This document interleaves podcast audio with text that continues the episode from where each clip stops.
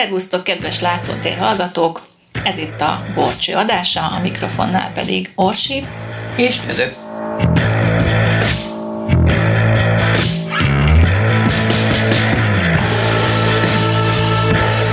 És hát talán emlékeztek még, hogy hol hagytuk abba a pandémiás sorozatunkat, sajnos aktualitását éppenséggel nem vesztett el.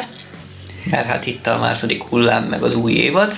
Úgyhogy ha jól emlékszem, és jól emlékszem, akkor az utolsó előtti fejezet vége már nem fér bele az utolsó adásunkba, úgyhogy onnan fogjuk folytatni. Hát gondolkoztunk azon is, hogy hát hogyan emlékeztessünk benneteket ennyi idő után, hogy mi volt az előző adásokban, de inkább nézzétek meg az archívumban. Egyszerűbb lesz hallgatni. Inkább hallgassátok meg az archívumban, mert hogy ö, olyan szinten összetömörítettük az előző adásokat itt, hogy nulla másodperc lett. Tehát végül. most figyeljetek? Hallottátok? Jó, akkor most már mindent tudtok az előző adásokból. Akkor folytatás következik, érik a szőlő, hajlik a vesző, terjed a koronavírus. És következzen az utolsó előtti fejezet vége. I can't seem to focus and you don't seem to know A Látszótér Rádióban lassú, megnyugtató zene szól. I'm just a mirror Nyitott ablakokon kihaladszik az utcára is. Ma éjjel kevesen alszanak a városban. A süket öregasszony, aki már évek óta nem néz tévét sem. Sehol se jár ki, nyugdíjából éldegél. A postás az egyetlen, aki havonta egyszer néhány percig elbeszélget vele. Az asszony számára a világ már csak egyre halványuló látványból és jelekből áll. Olykor az ablakon át nézi, de csak az embereket figyeli. Látja, amint fel, alá járkálnak, megállnak, nézelődnek. Ismerősökkel találkoznak. A gesztusokból próbálja kitalálni, miről beszélgetnek. Azt is látja, ha örömük csak tettetett, látja félig elforduló testüket, tekintetüket, a közönyt a szemükben. A hirdető oszlop tövében összeölelkező párt, a boltból hazacsoszogó öreget. Az elsuhanó autók, fényvillanások csupán zajuk nincs. Az asszony világa a csend, a hangoktól megfosztott, képpészűkített mozgás. Éjszaka ez is megszűnik. Ha nem tud aludni, csak nézi a sötétséget, ilyenkor siketsége megkettőződik. Alszik a parkban lapuló szökött gyerek. Tegnap délután mondott búcsút a szülői háznak, barátaihoz nem mehetett, tudta elsőként ott keresnék. Behúzódott a park bokrai közé, mélyen a virágágyások mellé, talán nem lesz eső ma éjjel. A száguldozó rendőrautók nyugtalanítják, de a járványról nem tud, zsebrádióját otthon felejtette. Megpróbál kényelmesen elhelyezkedni a fűben, lassan rájön, milyen kényelmetlen a földön aludni, de közben a fáradtság legyőzi testét. Alszanak a kórházak betegei. Némelyik osztályra nem szivárgott be a hír. Erről a nővérek gondoskodtak, és lassan alszanak, álomba szenderülnek a látszótér rádió hallgatói is. Város alatt betonszínű alagutakban a csatorna tisztító brigádok éjjeli műszakban dolgoznak. Este kilenc után szálltak le, ők sem hallottak a járványról. A villanylámpák halvány fényt árasztanak, műanyag ruhák csillognak tompán, a férfiak gázálarcot viselnek, hol a csatornák keskeny, egy ember széles partján mennek, hol a folyosók találkozásánál kis térségekben pihennek. Lélegzetük zihál, egyre nehezebb ember találni erre a munkára. Ezért mind több munka jut egy-egy emberre. A bigépeknek itt nem sok hasznát vehetik. Reggelig fogalmuk sem lesz arról, hogy odafent a városban mi történik. Egy atomháború is pusztíthatna, erről is csak akkor szereznének tudomást, a reggel munkájuk végeztével a csatorna tisztítók névtelen romok közbukkannának elő. Alszanak az elítéltek is. A központi börtön 860 cellájában több mint 2000 rab tölti az éjszakát. Ők sem tudnak a járványról. Az álomszagú éjszakát bántó fényű lámpák világítják meg. Az őrök ide-oda járkálnak. A rácsajtók árnyéka hosszan vetül a folyosók kövezetére. A cellákban nem mindenki alatt. Férfiak fekszenek hátukon, fejük alá tett kézzel nézik a kis ablak szürke négyszögét. Mindegyik a saját sorsán töpreng. Az ügyvédeik szava jut eszükbe. A családjuk, az ítélet, a fellebezés esélyei, az előttük álló évek, amelyek javarészt biztosan e falak között telnek majd el. Hallgat a város. A többség ismeri a hírt, a helyzetet. Mégsem tört ki a pánik. Eddig még nem. Ám sokan érzik ösztönösen is, hogy a félelem itt lebeg a levegőben. A fekete házak között is fölött. A homályos sikátorokban a belváros fényes neonjai alatt. A járvány hivatalos bejelentése nyomán szétoszlottak az utcákon beszélgető csoportok. Aki csak tehette, lakásába zárkózott. Tompa nyomás ül az agyakon. A függönyök mögül nyugtalan tekintetek kémlelik az utcákat. A hatóságokba vetett bizalom véges. A holnap a boltokban nem lesz friss tej. Már pedig valószínűleg nem lesz. Ha nem gyullad ki a villany, ha majd hiába nyitják meg a vízcsapokat, a torkókat szorongató titkolt félelem lázadássá változik. Az első elégedetlen szóra ketten négyen állnak majd össze, hogy tiltakozzanak. Kimennek majd az utcára is. Mire a hivatalok elé érnek, ezrekké lesznek, saját hangjuktól megrészegülve előbb csak ütemes jelszavaikat kiabálják, ezzel előcsalogatják odóikból az örökké rettegő óvatosakat is. Aztán a falakról visszaverődő hangzavar és társaik látványa az erő hamis képzetét kelti bennük, többé eszükbe sem jut kérni. Követelni fognak. Ma éjszaka még mindez a lelkekben szunnyad. A rettegés és a titkolt dű egyelőre mindenkinek sajátja, még csak az övé nem osztható. De egy-egy távoli sziréna hangra ezer fej emelkedik fel. Ezer fej emelkedik fel a párnákról, és gondolatok milliói keringenek a város fölött, nyugtalanítóan, bajósan. White shirt, now red, my blood, you don't sleep you're on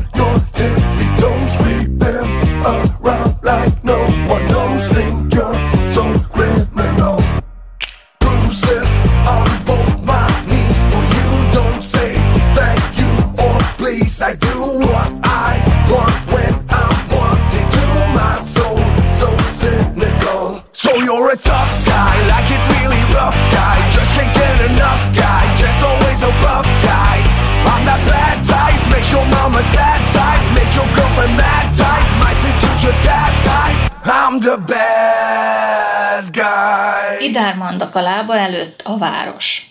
Eltörpültek a házak, az utcák. A fények is mintha halványabbak lettek volna onnan fentről nézve. A férfi szótlanul állt percekig. Újra érezte az iménti keserű büszkeséget.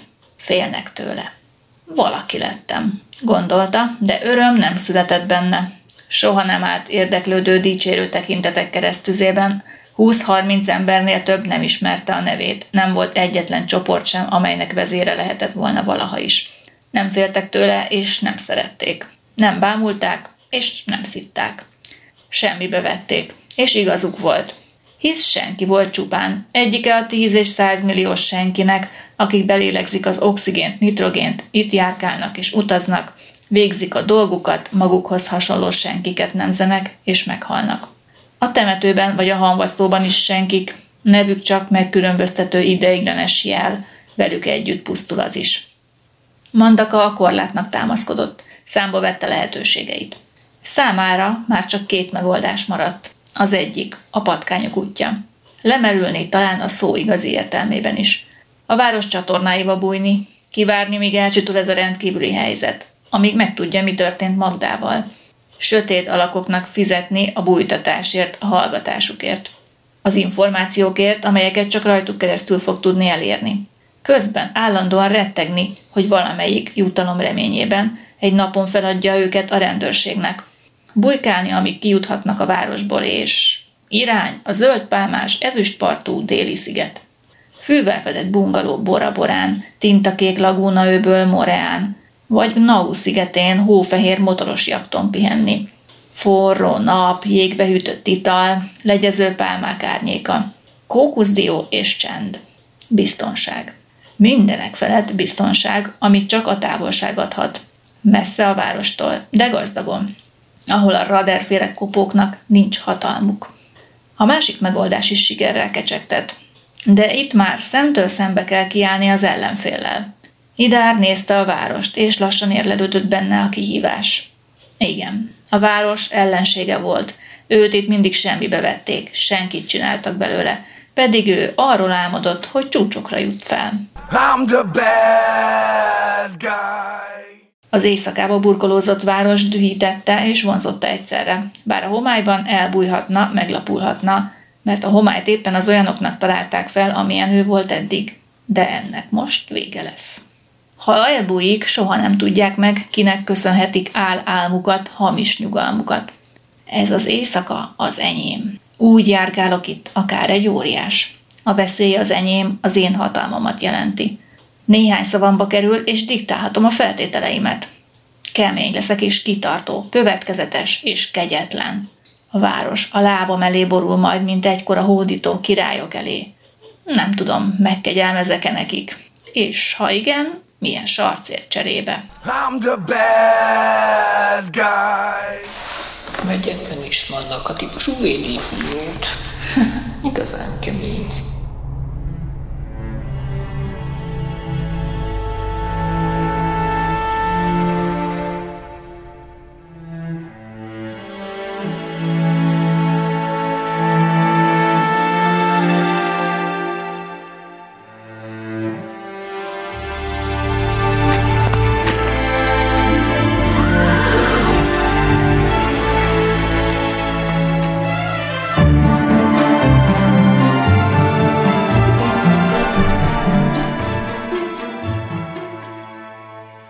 Újabb adat a fickóról, Dragos telexlapot hozott.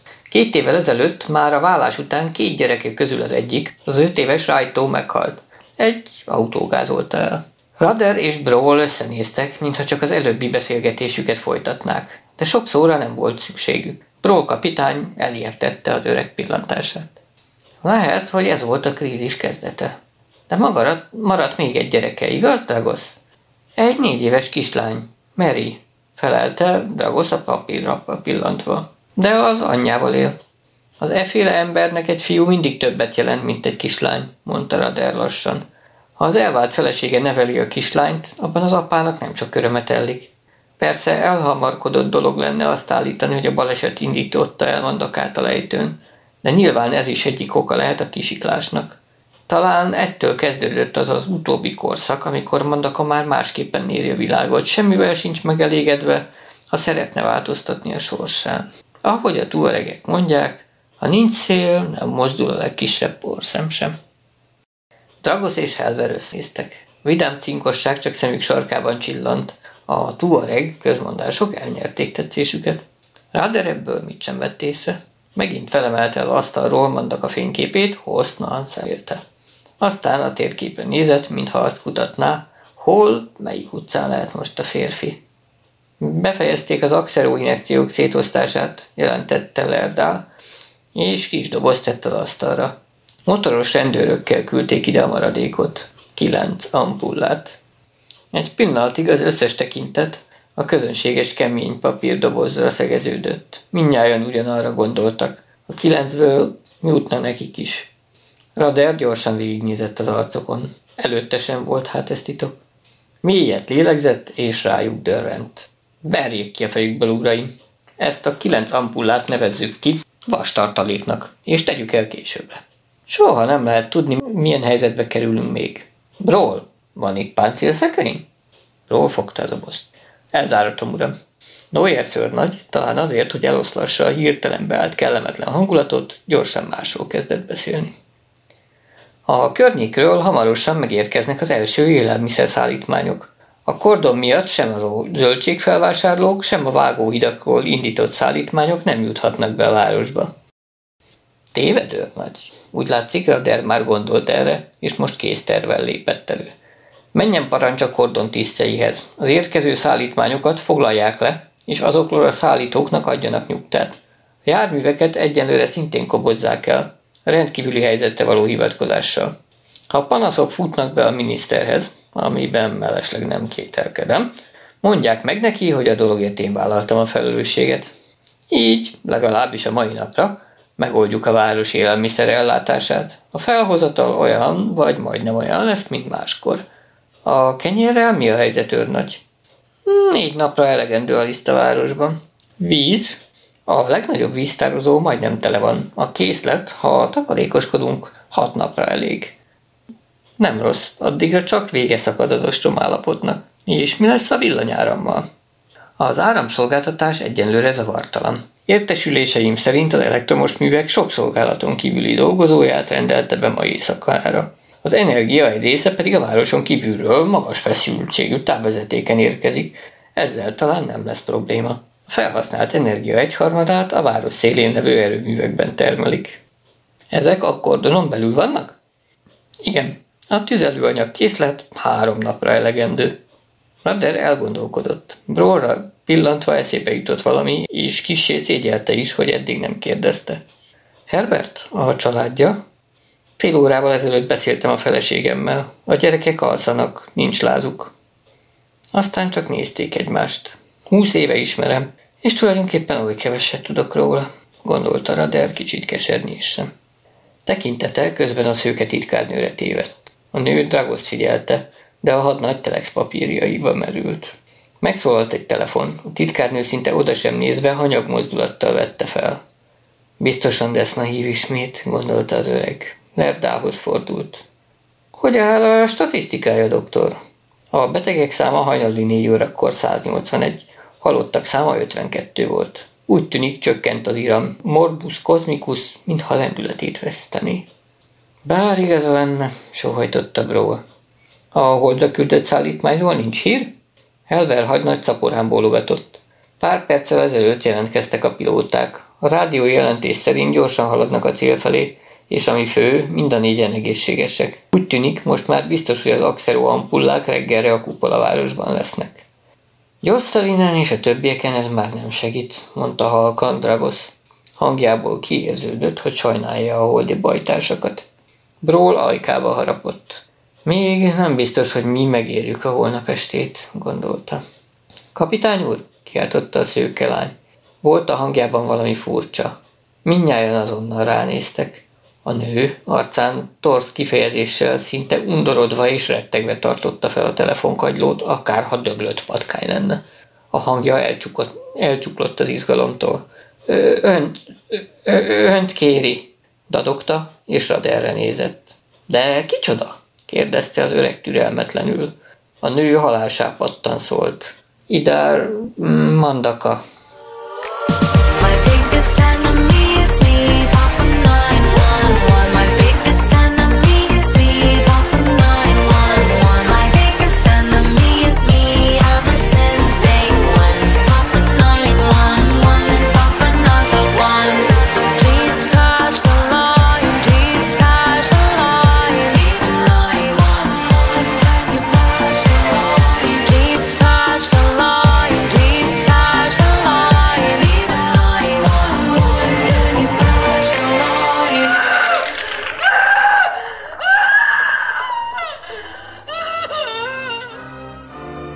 Hatodik fejezet a végső harc.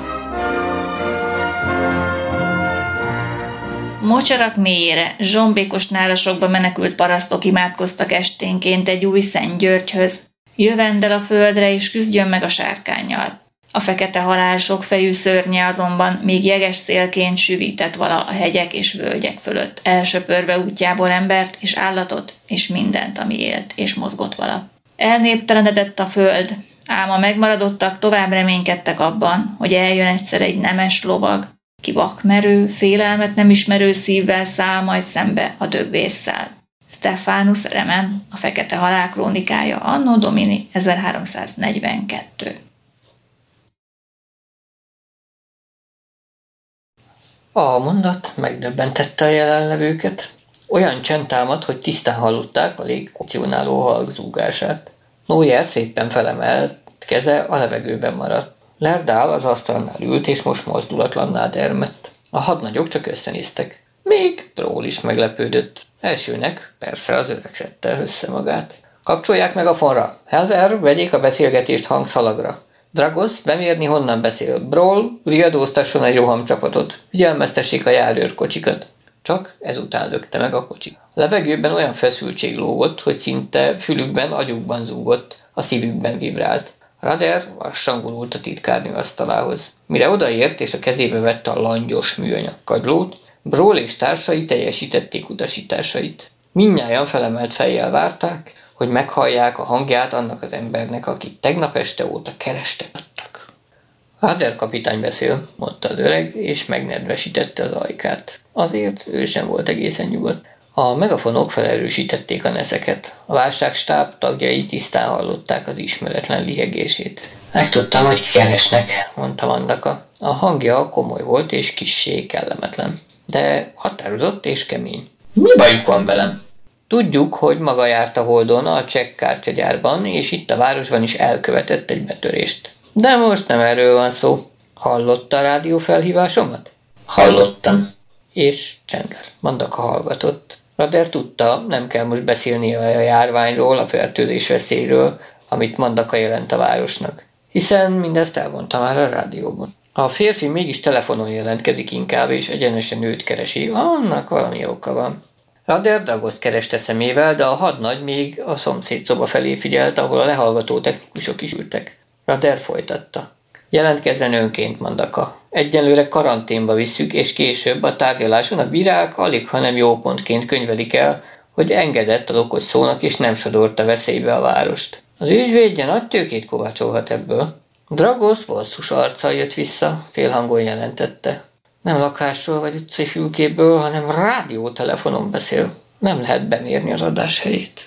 Rader ujjai görcsösen szorultak a kagylóra. Szóval nincs más esély, csak ez az összeköttetés, amely most még fennáll. Vékonyka száll ez, bármelyik pillanatban megszakadhat. Mandaka lenyom egy gombot, és ezzel a mozdulattal ismét eltűnik az éjszakában, valószerűtlen, bár ugyanakkor nagyon is valós, veszedelmes álomképpé foszlik, és talán soha nem lelnek rá, vagy csak túl későn. Ha megfertőzi a várost, ha miatt a dőromba itt minden. Hiába akar rá beszélni, kapitány, felelte Mandaka. Más tervem van. Elhagyom a várost. Noyers dühött mozdulatot tett. Brawl összevonta a szemöldökét, és önkéntelenül is a fejét rázta. Helver vállat vont. Őrült ez a fickó. Dragos arca mozdulatlan maradt, csak sebb helye világított nyugtalanul. Lerdál az asztalánál ült, kezében egy tollal figyelt feszülten. Rader letakarta tenyerével a kagylót, és félhangon szólt társainak. És tisztában azzal, hogy ő is beteg? Majd újra a kagylóba szólt. Ezt hogyan képzeli el? Egy magasrangú túsz segítségével. Rader most nem nézett a többiekre. Amikor a hangszórókban csak az éterneszei percektek, tisztán hallotta saját szíveverését. Folytassa csak, Mandaka, hallgatjuk. Ne tartson attól, hogy bemérjük, honnan beszél. Már tudjuk, hogy hordozható rádiótelefont használ. Nem félek semmitől. Ha félnék, még az olyan kis senki lennék, mint az előtt. Szóval kell egy túsz. Azt hittem, már a hatalmába kerített valakit. Még nem, de hamarosan erre is sor kerül. Brawl csodálkozva nézett körül. Mire számíthat ez az ember? Csak egy magabiztos vagy túlságosan is vakmerő álmok futó beszélhet így. Noyers idegesen pattogtatta ujjait. Lerdál óvatosan fektette a ceruzát az asztalra, mintha attól tartana, hogy az aj elijeszti mandakát. Dragos kisé csodálta mandaka bátorságát. Ha csak egy kétségbeesett manőverről van szó. Egy rendkívül agyafutmelési terv. A rendőrség teljes erejével azon lesz, hogy a terve ne sikerüljön mandaka. Tudjuk, hogy másfél órával ezelőtt már megpróbálta elhagyni a várost. A kordon jól zár. Én mégis elutazom minden egy tusszal, a tervemet pedig a rendőrség segítségével valósítom meg, kapitány. Bro ujjai összezárultak egy karfáján. Úgy szorította, hogy a keze egészen belefehéredett. Noyes mosolygott. Meg volt győződve róla, hogy a férfi csak blöfföl.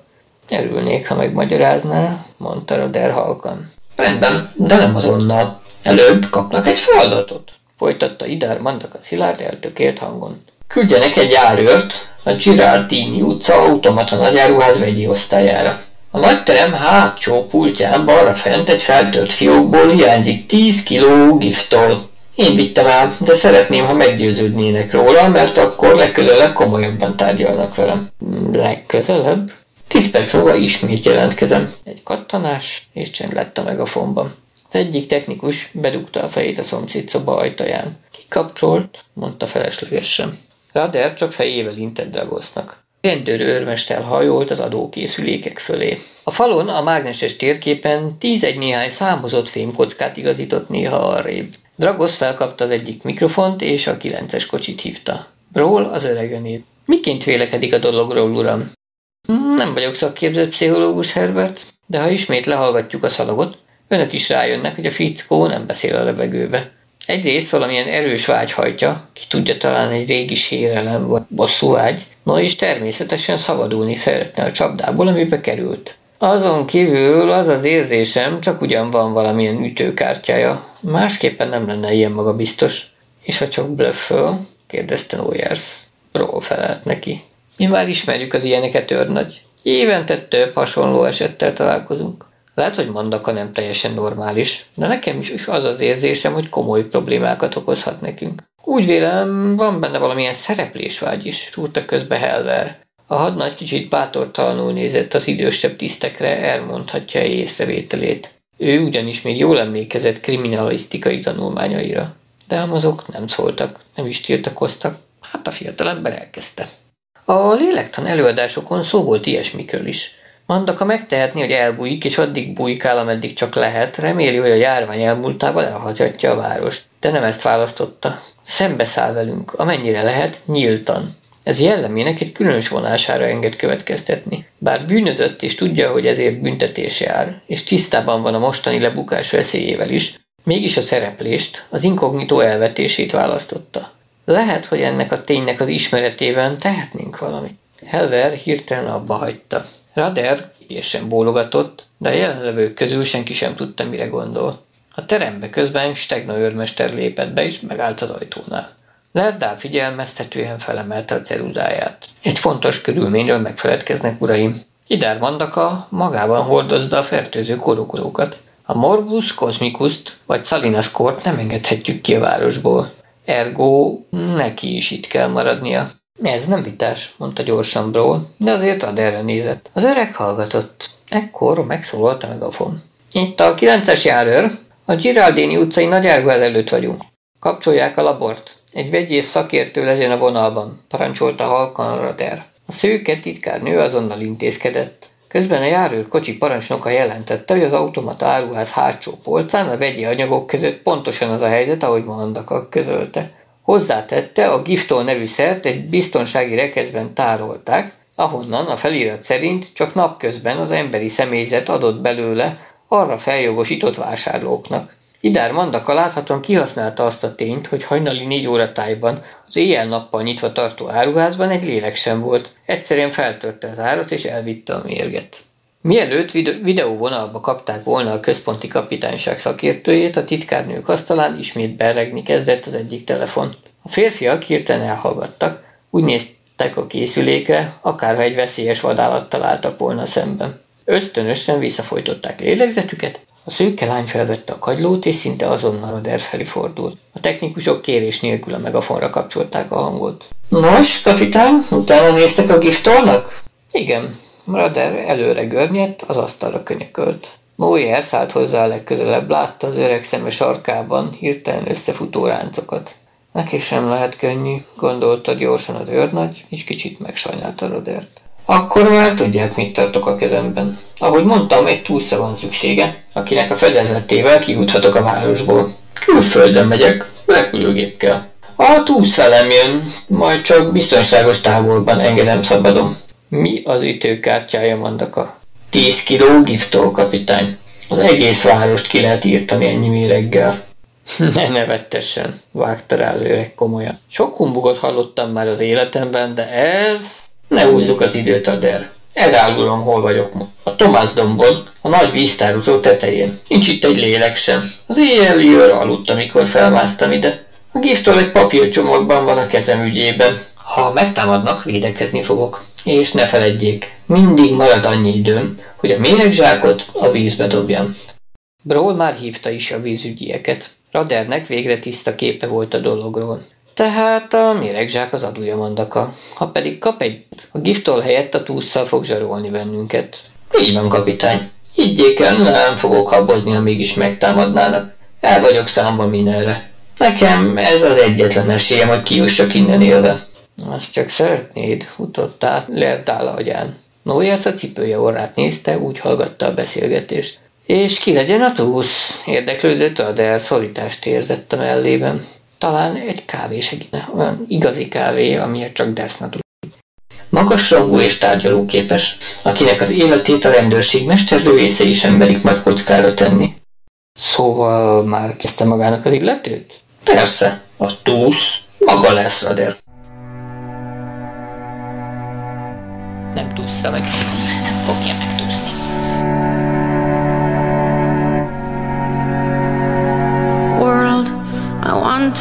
leave you better. I want my life to matter. I am afraid I have no purpose here. I watch the news on TV, abandon myself daily. I am afraid to let you see the real me.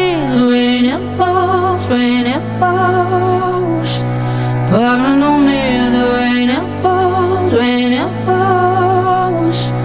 surrender seeds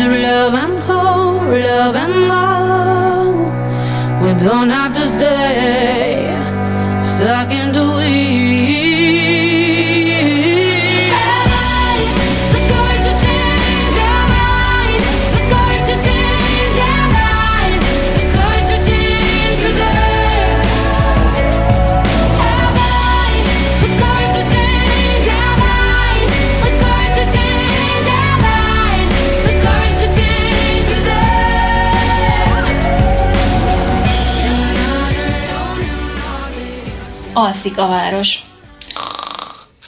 Álomba dermett a rettegés is. A parkokban, a hamarjában felállított sátortáborokban az ott rekett munkások alszanak. Már régen elcsitultak az ugratások, a panaszok, ezrek fekszenek az ősi terjedelmes fák alatt. Nagy néha mozdul csak valaki. Fehérköpenyes nők ülnek egy halvány lámpa alatt. Az egészségügyiek állandó ügyeletet tartanak. A park szélén, a műúton olykor végighajt egy rendőrautó. Külvárosi lakatlan házak romos lépcsői alatt csavargók tanyáznak. Eloltották már kis tüzeiket, üresek a palackok is. Újságpapírból vetett vackokon reményüket vesztett férfiak hevernek. Nem mindjárt alszanak, borostás arcokból sütnek ki a nyugtalan tekintetek. Az ébren lévők falnak vetik a hátukat, és nem gondolnak múltjukra, kisiklott életükre talán a járványra sem, amelyről csak félszavakat hallottak. Senki sem tudja, milyen gondolatok kavarognak fejükben. A repülőtéren csak szellőoson hangártól hangárig. A hosszú szélzsák alig mozdul. Az ég tiszta, a csillagok hihetetlen tömege ragyog. Itt látni csak igazán a maga teljességében ezt a földet borító hatalmas égúpolát, láthatártól láthatárig. Őrtáló katonák csizmája dobban, teherautók hallgatnak a falak mellett.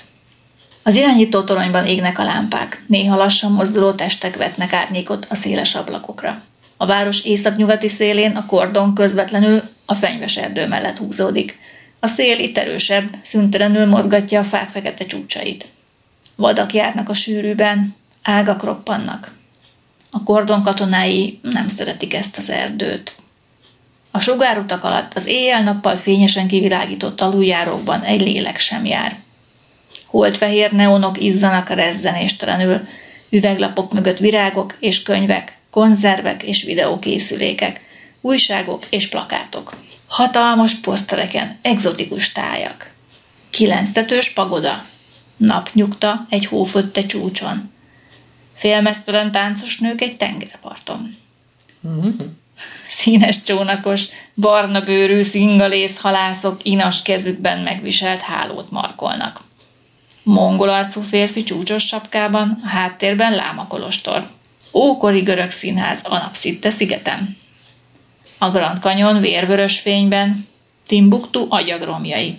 A kőpadlók tiszták, hidegek. Enyhe léghúzat szalad végig a folyosókon. Egy plakát tépet sarkát lengeti a szellő sehol sem látni egyetlen embert sem.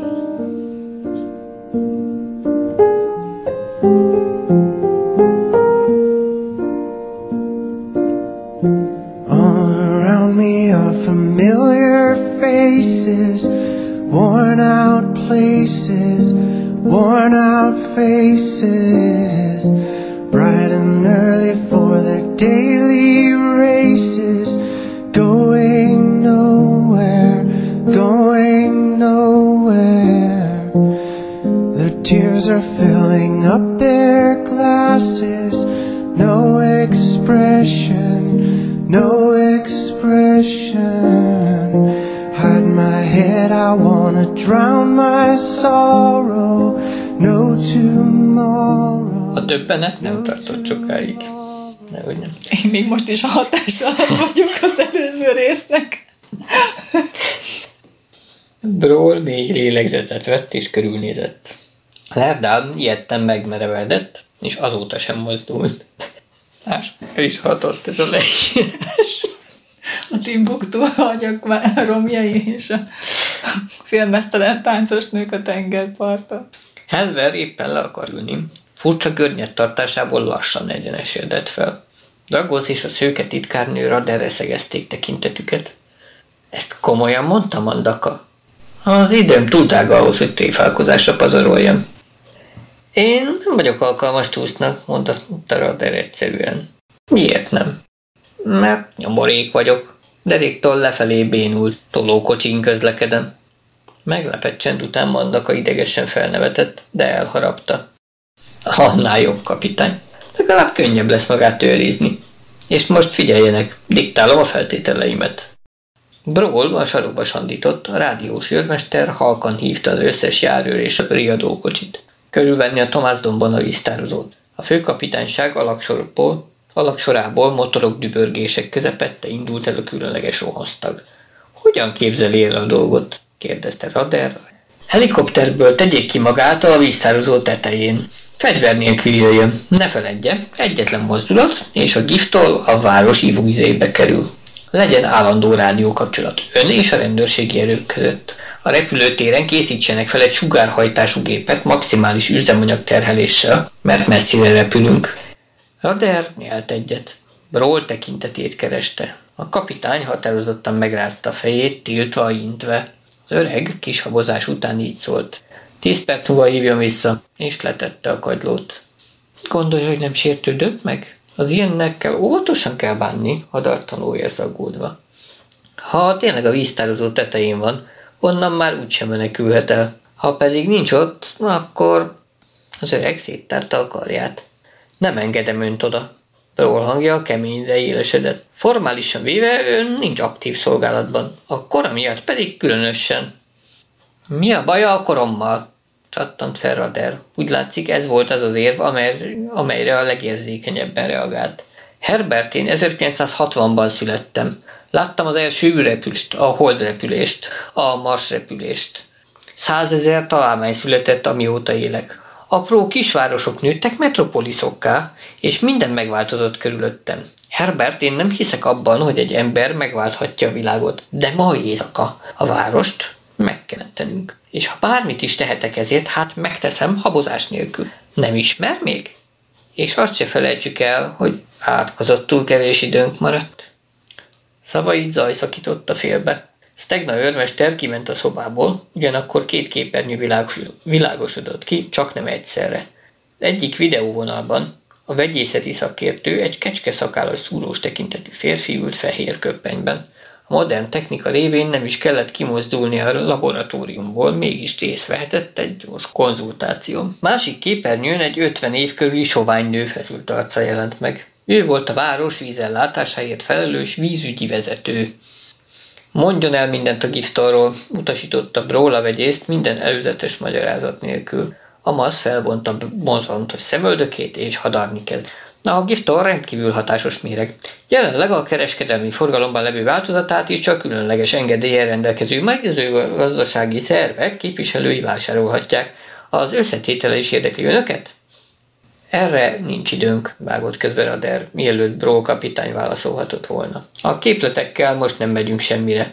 Arra feleljen ember, de szaporán. 10 kg giftollal mennyi vizet lehet megmérgezni? Mezőgazdasági öntözővízre gondol? A méregnek haszonnövényekre hat- gyakorolt hatása. Emberi ivóvízről van szó, harsogta az öreg már dühösen. Ivóvízről? A kecske szakállas megdöbbent. A tisztek látták, hogy Ádám csutkája néhányszor fel alá liftezett. Sajnos az a helyzet, hogy a giftól igen kis mennyiségben is végzetes elváltozásokat okoz az emberi szervezetben. A behatolás után az exitus beálltára mikor kerül sor? kérdezte Lerdál professzor. Egy század gram esetében 5-8 perc alatt vége van az áldozatnak.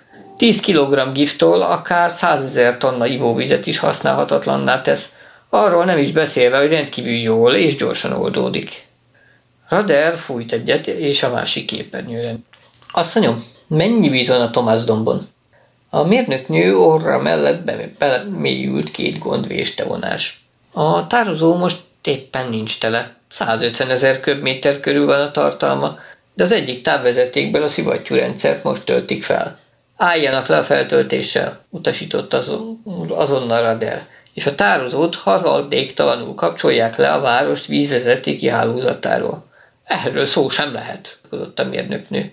A Tomás domb a város legmagasabban fekvő pontja. Az ott tárolt víztömeg nyomása tartja egyensúlyban a vezetékrendszert. Enélkül a közbülső továbbító szivattyúk, ezeken az állomásokon kisebb teljesítményű gépek dolgoznak, hiába dolgoznak majd. A víznyomás először a távolabbi negyedekben, aztán a belvárosban is a szükséges érték alá esik. A magas házakban egyáltalán nem lesz vízszolgáltatás.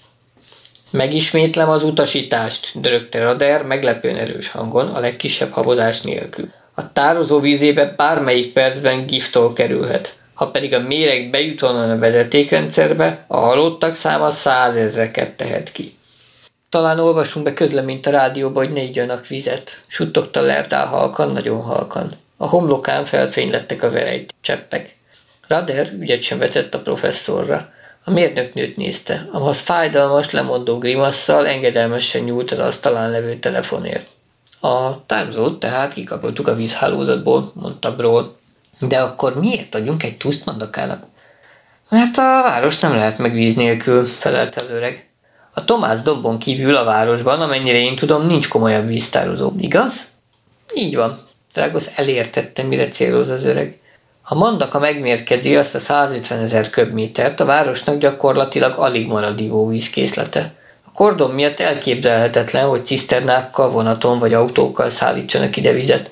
A szükséges mennyiségre különben sem tehetnének szert ilyen módon, a folyamatos pótlásról nem is beszélve. És éppen akkor hiányozna víz, amikor arra a legnagyobb szükség van, tette hozzá Lerdál. A kórházak és a karanténállomások is csak kevés tartalékkal rendelkeznek. Az ipar teljesen leállna, szúrta, szúrta közben Oyers. Víz nélkül a gyárak sem termelhetnek. Arról nem is beszélve, hogy a vízhiánynak lenne még egy sokkal veszélyesebb aspektusa is, uraim, amire önök nem gondolnak. Rader fogai között töprengve szűrte a szót. Amint a város lakói észreveszik, hogy a csapokból nem folyik a víz, az addig visszafolytott pánik hangulat kitör, és akkor most már nem lesz olyan erő, ami visszafoghatná őket. A tömeg most még fékezi magát, mert nincs még tömegtudata, nem találkozott egymással sok egyforma hangulatú ugyanazt akaró ember, mert még nincs jele a közvetlen veszélynek. Úgy látják, hogy a város vezetősége uralja a helyzetet. Ám a vízhiány ennek az ellenkezőjét bizonyítja majd. Félni kezdenek attól, hogy ez csak az első jele egy teljes összeomlásnak. A rettegés elképzelhetetlenül hatalmas erő.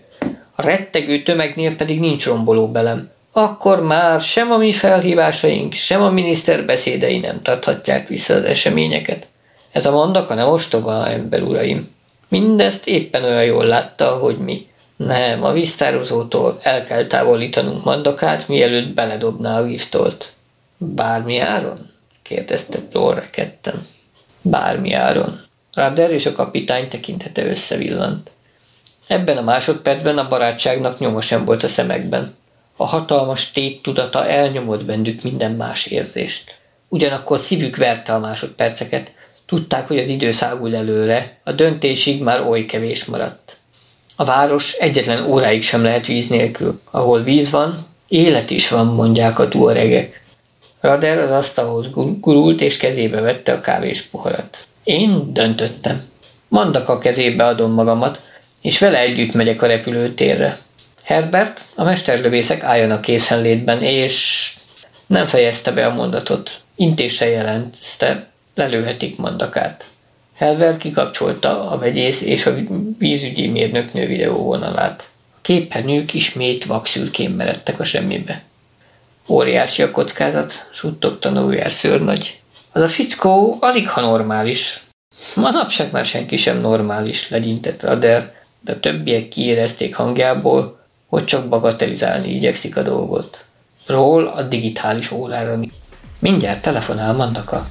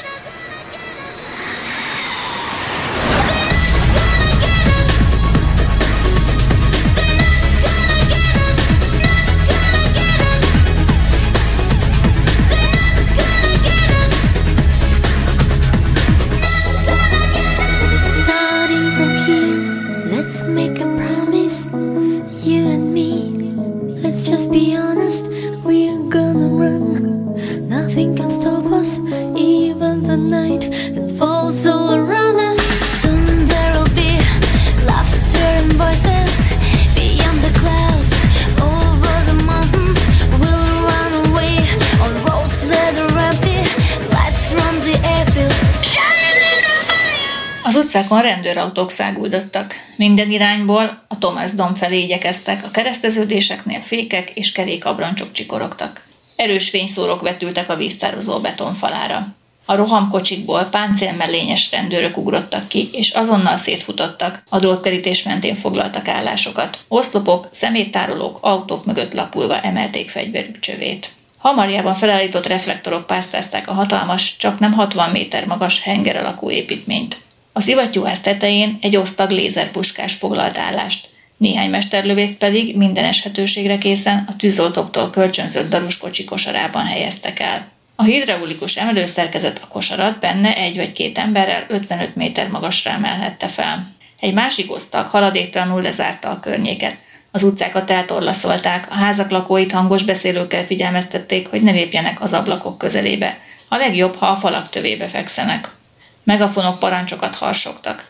A domb körül megszüntették az áramszolgáltatást is, nehogy egy esetleges lövöldözés során a megrongált berendezésekből kicsapó szikrák tüzet okozzanak. Villogó kék fényjel mentőautók érkeztek. A vízügyűek egy munkacsoportja is készenlétben állt, ha a tározó berendezéseiben vagy szivattyúiban, vezetékeiben esnek ár, azt azonnal kijavíthassák. Rádióantennákon csillant a kézilámpák fénye. Izzadt tenyerek tapadtak a fegyverekre, egyensapkák ellenzője alól ébert tekintetek kémlelték a tározó tetejét. Egy autót találtunk a bejárat előtt, jelentette a helyszín parancsnoka egy rendőrőrnagy. A rendszám, a típus és a szín megegyezik azzal, amit egy órával ezelőtt az újabb körözésben közöltek. Az autó kétségkívül Magda Tihor kocsia. Bottassák el onnan, jött a válasz a rendőrkapitányságtól az éter hullámain. Mi van Mandakával, látják? Annyi bizonyos, hogy egy férfi lapul a tetőn, de nem mutatkozik, csak egy másodpercre láttuk, amint két szellőző nyílás között szaladt át. A dom körül már legalább 200 rendőr nyüzsgött, ott volt a különleges terrorista ellenes csoport is. Az égbolt lassan halványulni kezdett. Még nem virradt, de a feketeség elszürkült.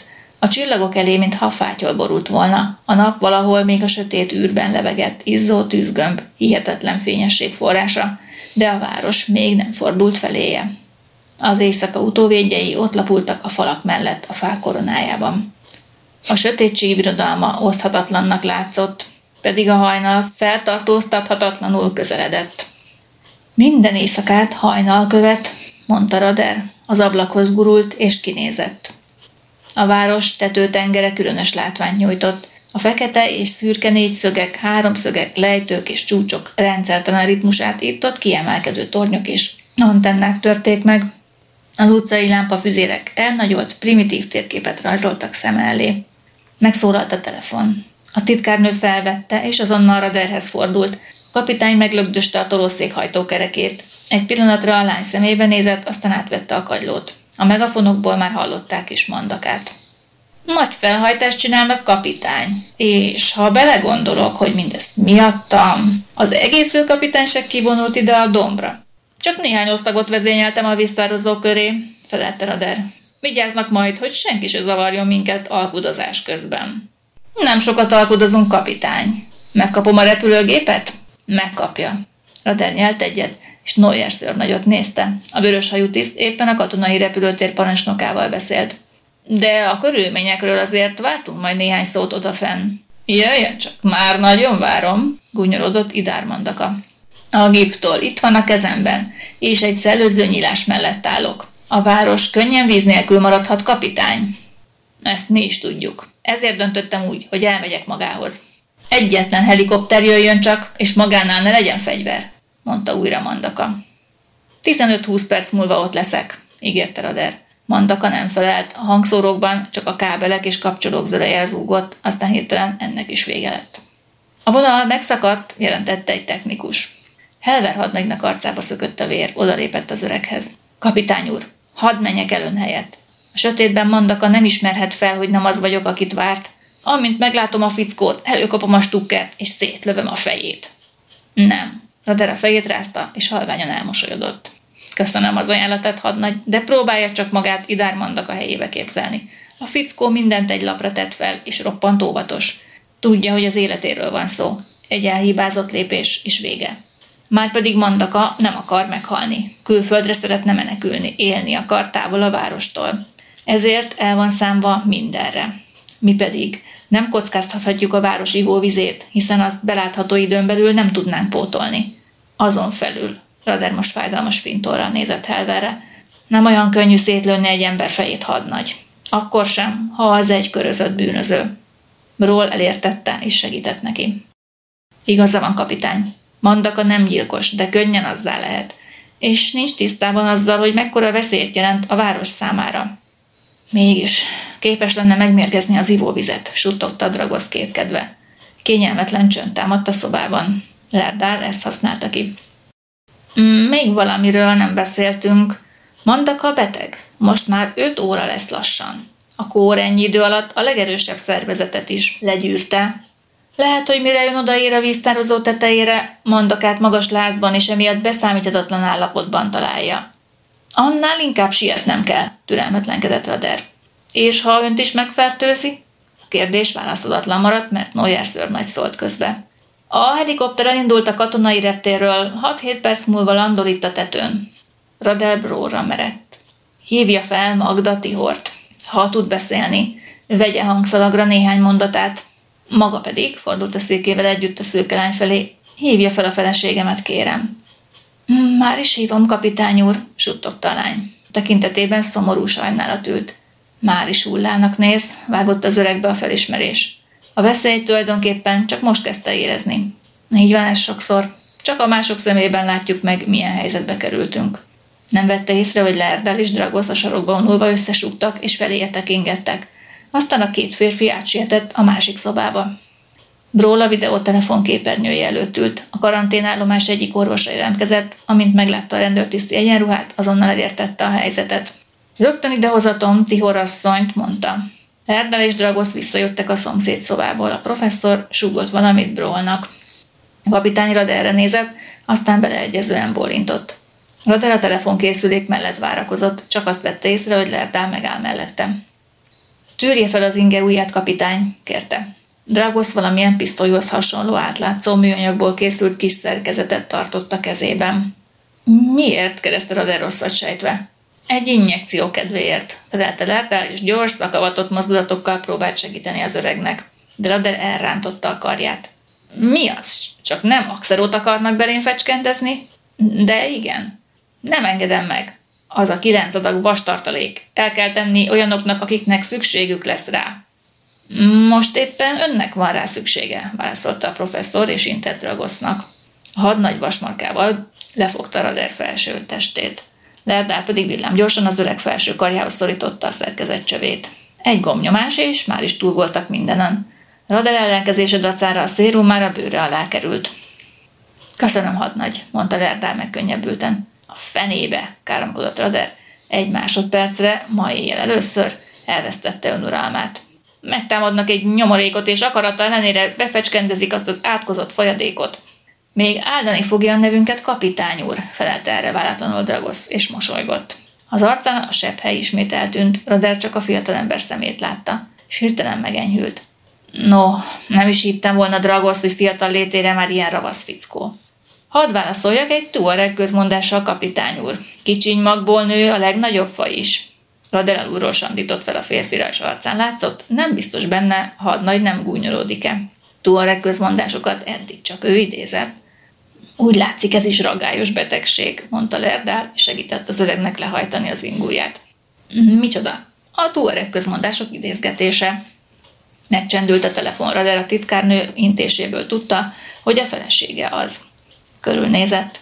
Uraim, egy percre hagyjanak magamra és csak amikor a férfiak elvonultak, emelte fel a kagylót. Hirtelen nagyon magányosnak érezte magát a hatalmas terem egyik sarkában, egyedül a nagy térkép alatt. Deszna? Itt vagyok szívem, jól vagy? Igen, és te? Én is. Rader mélyet lélegzett. Megtaláltuk azt a fickót. Mandakát? Hallottam a felhívásodat. Igen, velem akar beszélni. Deszna tudta, mit jelent ez, nagyon jól emlékezett még a régi időkre. Egy pillanatra elakadt a lélegzete, és remegett a hangja, amikor ismét megszólalt. Régebben is ezt csináltad mindig. Egyszer aztán rajta vesztettél. Így volt. Lehet, hogy most is. De már csak ő az ellenfél. A járványt alig, ha nem sikerült legyűrni, ma estére vége lesz. Ha a mandaka nem jut ki innen. Deszna hallgatott. A telefonban apró neszek percegtek, aztán az asszony sóhajtott. Éppen, éppen neked kell oda menned. Értem, nem kár, felelte Rader, próbált nevetni is, de ebből az akaratból még mosoly sem született. Tán csak felhőként elsuhanó fájdalmas fintor. Vigyázz magadra, mondta az asszony. Hm, vigyázok, de ha mégsem jönnék vissza, Deszna, jó feleség voltál, szerettelek. Hosszú-hosszú csend szülte a választ. Én is téged. Azt